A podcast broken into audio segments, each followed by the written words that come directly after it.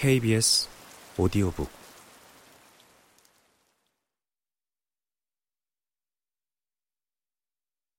정성스럽게 나를 대접하세요. 레이먼드 카버의 단편을 소개하고 싶네요. 화목한 가정이 있었습니다. 부부는 사이가 좋았고 그들에겐 사랑스러운 8살 아들이 있었죠. 부부는 곧 돌아올 아이의 생일에 맞춰 제과점에 생일 케이크를 주문합니다. 그런데 불행히도 아이는 생일에 차에 치이는 사고를 당하고 말아요.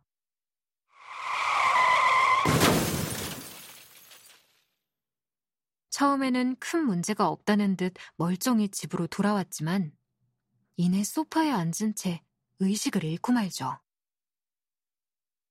평온한 삶에 갑작스럽게 들이닥친 불행.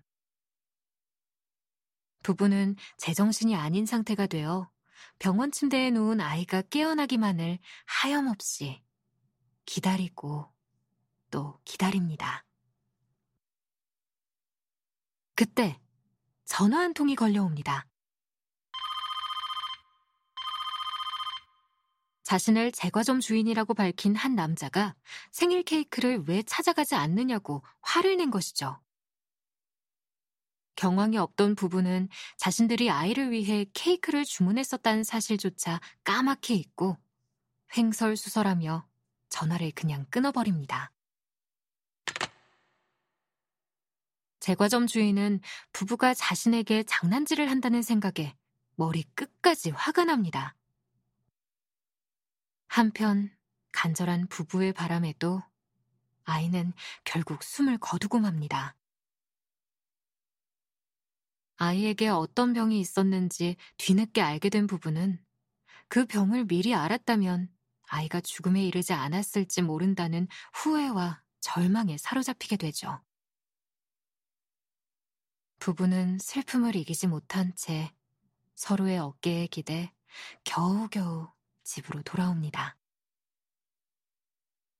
그런데 집으로 제과점 주인의 전화가 또 걸려옵니다. 아이의 생일이라고 케이크를 주문하더니 아이의 일은 잊어버린 거냐는 남자의 말에 부부의 분노는 폭발하고 말죠. 부부는 이렇게 무례한 사람이 누구인지 확인하려 제과점으로 돌진합니다. 그렇게 서로에게 화가 난 부부와 제과점 주인은 만나게 됩니다.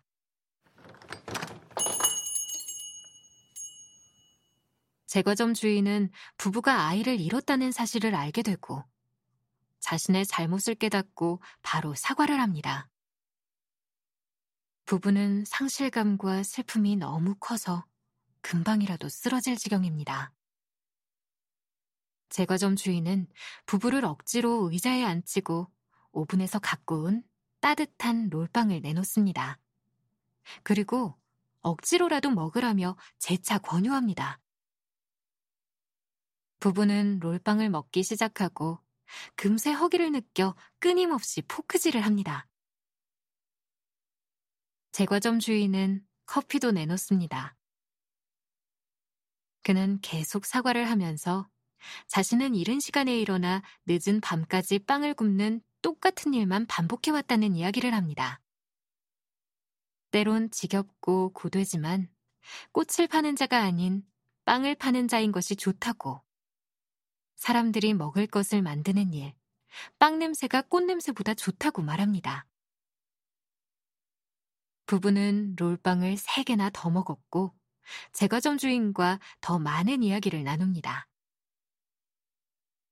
제과점 주인은 아이가 없고 부부의 상심과 슬픔의 크기를 감히 알 수도 없습니다.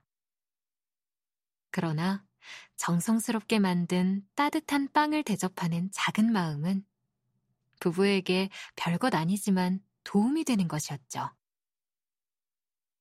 그 어떤 말이나 행동보다 몸과 마음에 흡수되는 위로였습니다. 내가 만든 따뜻한 롤빵을 좀 드시지요. 뭘 좀 드시고 기운을 차리는 게 좋겠소. 이럴 때 뭘 좀 먹는 일은 별것 아닌 것 같지만 도움이 될 거요.